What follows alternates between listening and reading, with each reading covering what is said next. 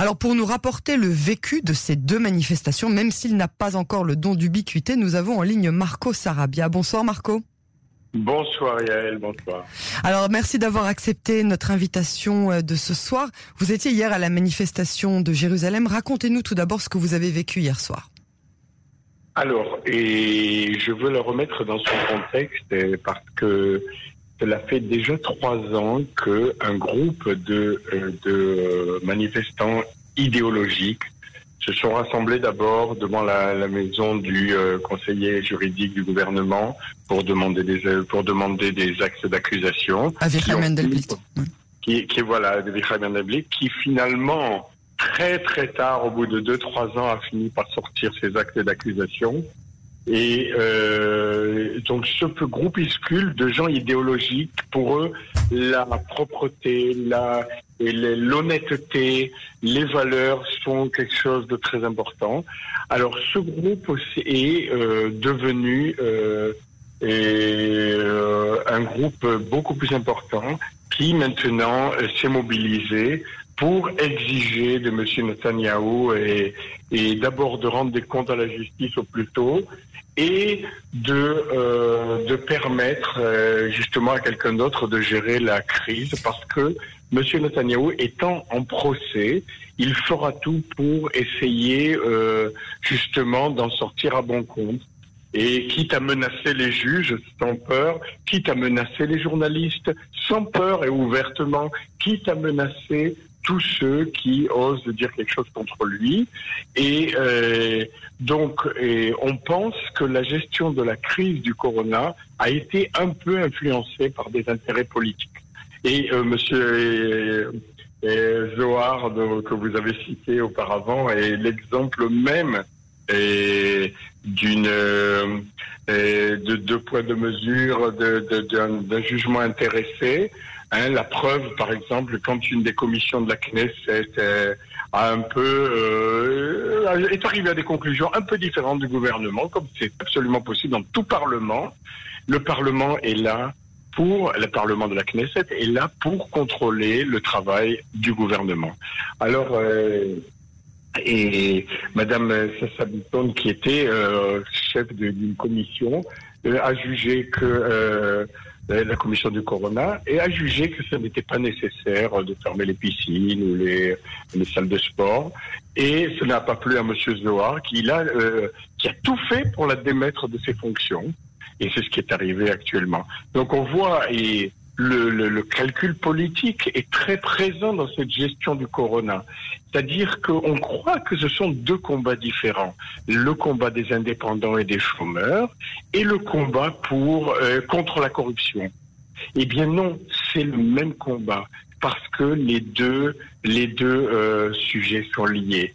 Alors, tout ce, comme je disais, vous m'avez posé la question de, de, sur hier, alors j'y reviens, excusez-moi, j'ai fait une longue... Non, non, je vous remercie de, nous avoir introduit. Euh, voilà, j'ai fait une longue introduction, mais en fait, pour la première fois, justement, hier soir, c'était une manifestation de jeunes uniquement. C'est-à-dire que la nouvelle génération a compris que euh, personne ne les comptait.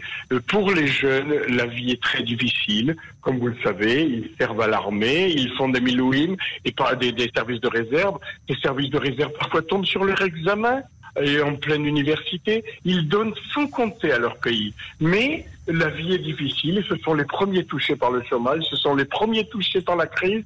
Ce sont et, ce sont les, en général les, les derniers euh, qui, qui sont pris en compte dans tout programme économique. Parce qu'on se dit voilà les jeunes ils se débrouilleront toujours. Alors là les jeunes ont commencé à comprendre qu'ils donnent sans compter, mais qu'il faut qu'aussi qu'on les prenne en ligne de compte. Alors donc hier soir ils nous ont fait une très belle manifestation non violente, pacifique, gays, qui ils ont chanté dans la rue, ils ont ils ont amené beaucoup d'espoir et, c'était une très belle manifestation. Ils, ils ont euh, amené des slogans évidemment et qui demandaient entre autres le départ de Bibi parce qu'on pense qu'il a échoué dans sa gestion euh, économique et de la crise et, euh, et que les premiers touchés seront évidemment les jeunes, comme je l'ai dit. Marco, je vous arrête. Vous me parlez d'une manifestation pacifiste. C'est pas du tout ce que ce qui a été montré, euh, ni ce qui a été filmé, ni ce qui a été rapporté. Il y a eu beaucoup d'actes de violence. Est-ce que ça a commencé pacifiste et ça a dégénéré? Ah non, il n'y a pas eu d'acte de violence. Excusez-moi. J'y étais. Il n'y a pas eu d'acte de violence. Au contraire, la police, au bout d'un moment, en a eu marre, tout simplement, et elle a dispersé la manifestation de force. Mais du, du, point de vue des manifestants, il n'y a pas eu de violence. C'est un mensonge et il faut, il faut rétablir la vérité. C'était une manifestation de bonheur, de joie, de vivre, une manifestation d'espoir, une manifestation où, les, où des gens qui chantaient, on ne peut pas dire qu'ils mettent en danger la police des gens qui, qui, dansaient, non, je ne suis pas d'accord. Et, au bout d'un moment même, ils, ils, ont voulu utiliser les, les jets d'eau euh, sous pression pour les sortir de là. Et euh, certains, euh, il y a un avocat, et Donald Benstra, qui s'est carrément couché sous le camion pour empêcher justement la violence policière.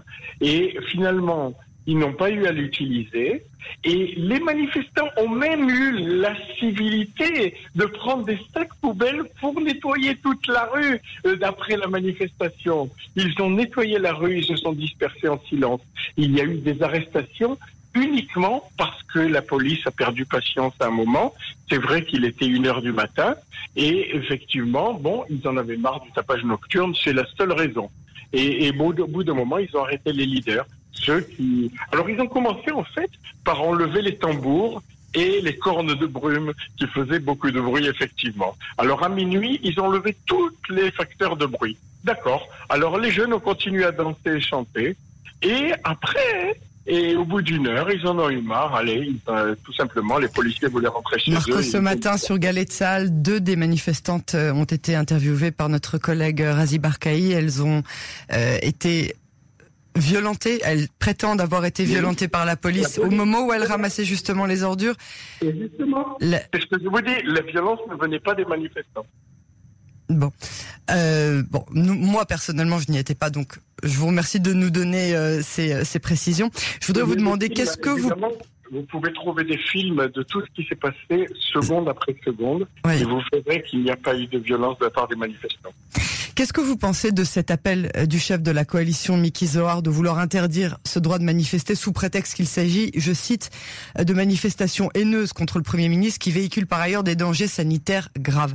Comment faire, vu ce qui s'est passé déjà la semaine dernière sur la place Rabin à Tel Aviv, où on a euh, relevé plusieurs cas actifs de coronavirus Qu'est-ce qu'on peut faire dans une telle promiscuité et dans une telle chaleur avec le port du masque, les gestes barrières et la distanciation sociale?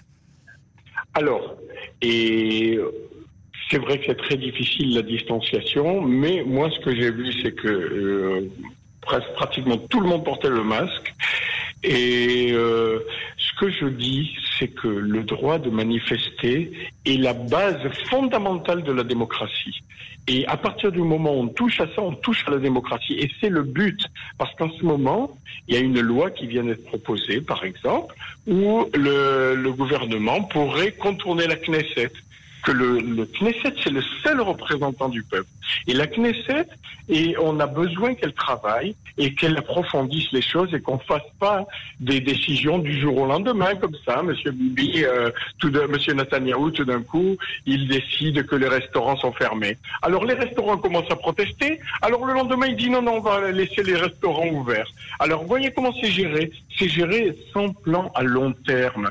C'est géré uniquement politiquement. Alors il y a eu une ébauche, il y a une ébauche de de de de, de de mesure, de, limiter à un certain nombre le nombre de manifestants pour qu'il y ait la place, qu'ils ne se chevauchent pas, qu'ils ne se touchent pas trop, qu'ils ne se. Écoutez, pendant toute la prise du corona, toutes les manifestations effectivement ont été à distanciation de 2 mètres. Il y a eu même un marquage au sol. Et non. Mais maintenant, eh bien, on dirait que les gens l'ont là. C'est vrai qu'il y a une certaine promiscuité, mais je, ne, je pense que c'est beaucoup moins dangereux que les atteintes à la démocratie.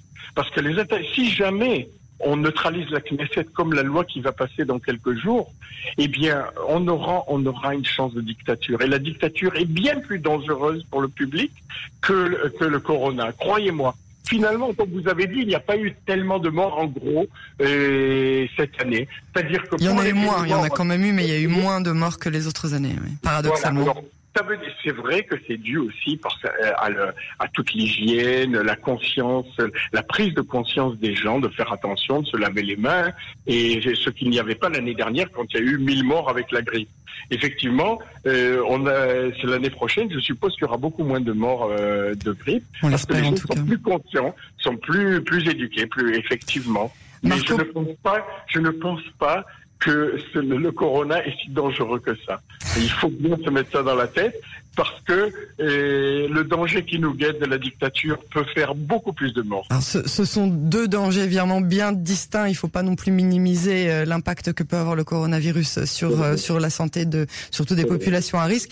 Marco, pour terminer, malheureusement assez rapidement, qu'est-ce que vous avez à dire sur ce que les médias israéliens appellent les autostoppeurs, c'est-à-dire les anarchistes Je m'explique pour les auditeurs, ceux qui sont là, ceux qui viennent à vos manifestations pour inciter à la violence et ne vous rendent finalement pas service. Comment on peut empêcher un tel phénomène alors que euh, les manifestations prennent tant d'ampleur.